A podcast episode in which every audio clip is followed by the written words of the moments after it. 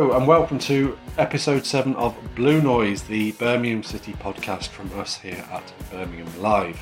My name's Brian Dick and I'm joined this week by Dele Adebola, currently involved in coaching at several levels, including with the Birmingham City under 18s and under 23s, but perhaps better known as the barnstorming leader of the Blues line in the late 1990s and early 2000s.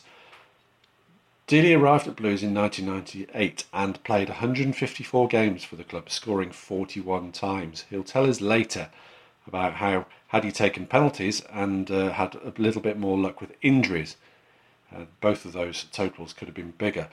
In this interview, he recalls how he immediately fell in love with Birmingham City. His memories of that stunning run to the Worthington Cup final, which had such personal significance, for, and why, and also why he left the club. But he first tells me how growing up in Liverpool, his big dream was to play for the Anfield Giants. Indeed, he played in the same schoolboy system and teams as Robbie Fowler. But first up, he explained why he chose to reject his boyhood club and to go down a different path altogether.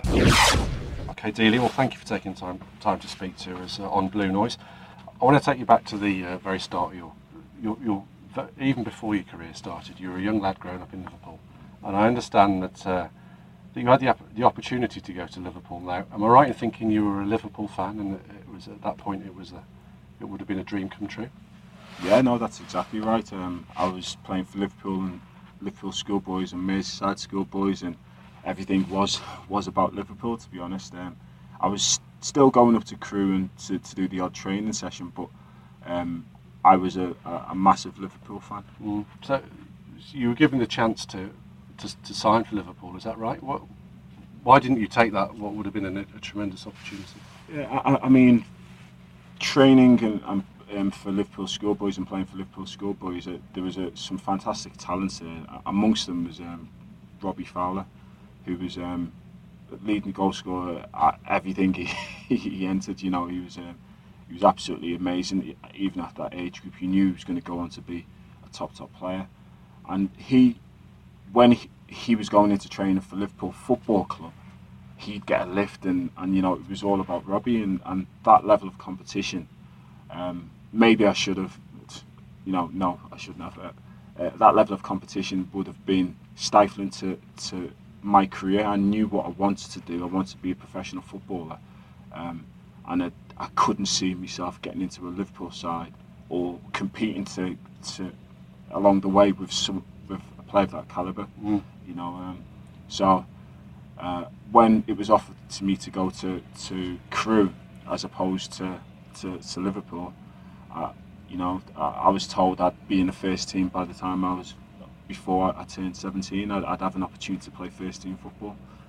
And was that how it happened? That how it was it panned out, didn't it? Yeah, that, yeah. that exactly panned out. You know, I, I made my debut um, when I was around, I think, right at the end of my 16th year. Um, and then, like, I think maybe it was a year later that I was a regular in the first team at Crewe. Yeah.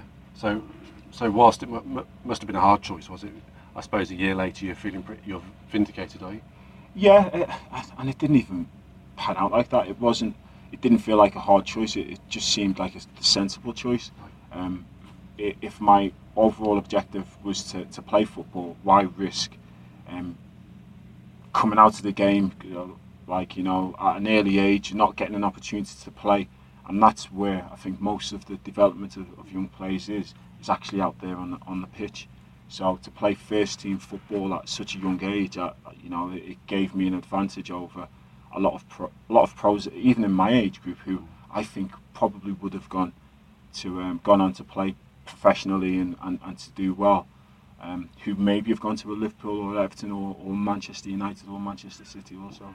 But you had the platform at Crewe, which which basically gave you the rest of your career, didn't it? Really. So I want to take you back to you, have been at Crewe several years, and then the opportunity comes to to potentially move to Birmingham City. What what do you remember of, of, of, of the circumstances around it and what, what you were feeling at the time? Yeah, um, there'd been a lot of speculation of, of me moving clubs. I think West Ham had um, maybe a couple of months earlier had shown an interest. That I'm not sure if they actually made an offer. Um, and just before I left, there was a couple of Premiership sides, um, Wimbledon and um, there's a there's another two or three I can't remember the names of who had sort of put in bids but hadn't matched value, valuation. So a move was about to come about. Um, I was I had an agent like um, who who come about wasn't my proper agent and, and he was sort of you know what just come for talks. We'll go for talks at, at Birmingham and then we'll go to Charlton who was another, another club interested and we'll do it on, all on the same day and Dario was resisting that. And then one day I got a call off the agent he says it's been agreed you can go. So I packed, packed a little bag um, and, and set off came up Birmingham was the first club I came to and after speaking to, to Karren and to Trevor and doing my medical and stuff, I didn't want to go. I didn't want to go anywhere else. Right. Like you know, it, it was like I, I loved the atmosphere of the place. I, I met Trevor, the chairman. Um, it was it just felt right. Yeah. And and that, that was very much a team that was trying to get into get into the Premiership as it was then, wasn't it? Yeah, yeah. They were they were in in and around the playoffs and and um, he was still building. So it was um, I think January February. So I can't remember if there's a transfer window, but definitely it was sort of the final push to try and and, and get into the playoffs or an automatic spot by, by Trevor and stuff. And um, yeah, just wanted to be part of that. Was was it easy to settle in Birmingham? Yes, very. Because your form would, would yeah. suggest that you were you were happy and you, you were yeah. playing well, so you yeah. found it easy.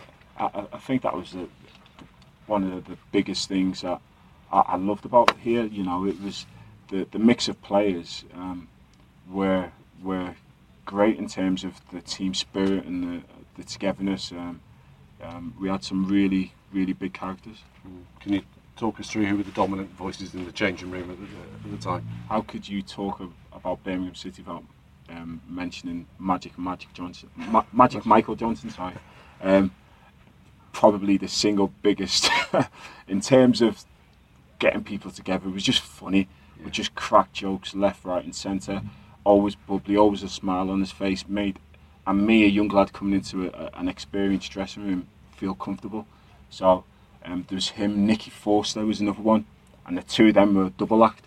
You know, the the laughs and jokes you get off them, it's great. Martin O'Connor, um, yeah, and another funny, but when he when he needs to be serious, would, would crack the whip, team captain and then through the years you, you came across a lot of very talented players as well. So um, but also it, it must have been one of the things the club sort of looked at when they were um, bringing players in the, the character of the individuals. Because I can't remember um, too many people that, that came with a wrong attitude or who were detrimental to the squad. Yeah.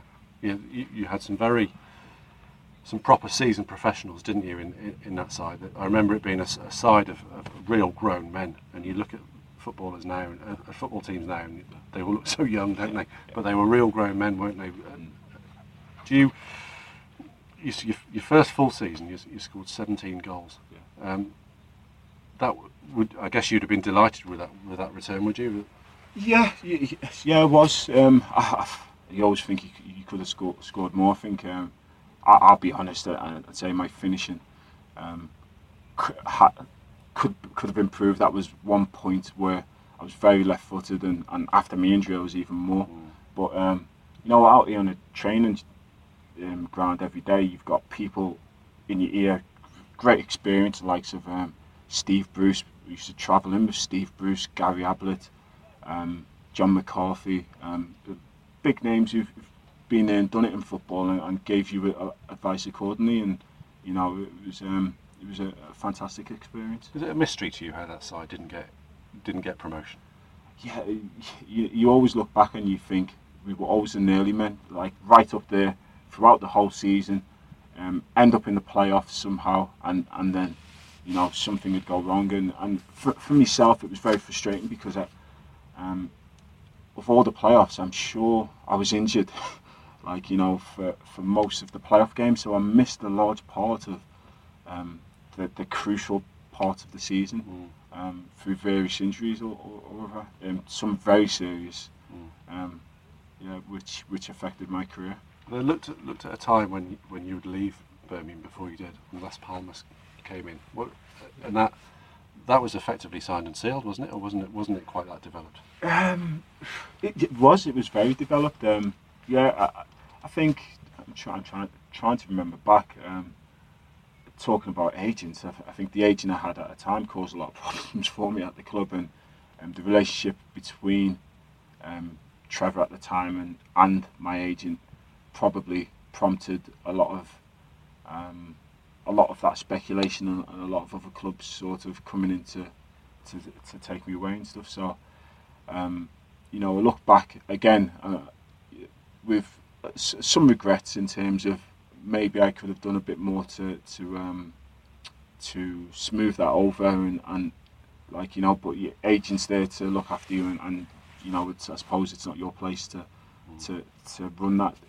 The, agent should be looking after your best interest. But Las Palmas came about and and I went over there, and did a medical, and then they, I think, I actually failed the medical, so they found, I think something to do with my knee or something. Um, but um, I, it didn't go through then. Right. And you were all set for a life in Spain, were you? Um, yes and no. I, I, again, I, have gone over there. I didn't. I didn't think I was going to be signed. I thought I was having a look around the place, and um, it, I'd sort of come back and have time to consider it. And I get there, we do a medical, and then you, you find out that oh, this is for you to come and sign and, and move over there. But um, it, it didn't come about, so off back to Birmingham for me it was. Yeah, and this these injuries that you mentioned, they, mm. they, they is it fair to say they constantly undermined your, your, your time at Blues, or, or after the first initial burst of form? Yes, definitely. Um, you know, missing. Uh, I'm sure we had was it three playoffs or in in the four years I was here involved in three playoffs. I, I missed. I think I only took part in one, and I was coming back from a hamstring injury mm. at the time as well. So um, I thought at that crucial point in the season, um, like I, I just wasn't available, and, and to see not you never know if I could have made a difference or, or, or whatever, but um, just to, to be out there and, and playing your part would have been after a season full of foot, seasons worth of football to, to miss out on the crucial part, the bit at the end, was was very frustrating. I, I think you'll be remembered primarily for, for, for that that Worthington Cup run. I don't know if you'd necessarily highlight that as, as, as the, the high point in your Birmingham City career, but I'll ask you about the, the Worthington Cup run. What was it like knocking over so many top top division sides and scoring important goals on that on that, way? Yeah, fantastic. You know, it was um, um, amazing the way that the team performed, uh, and again we were riding high at the top of the division.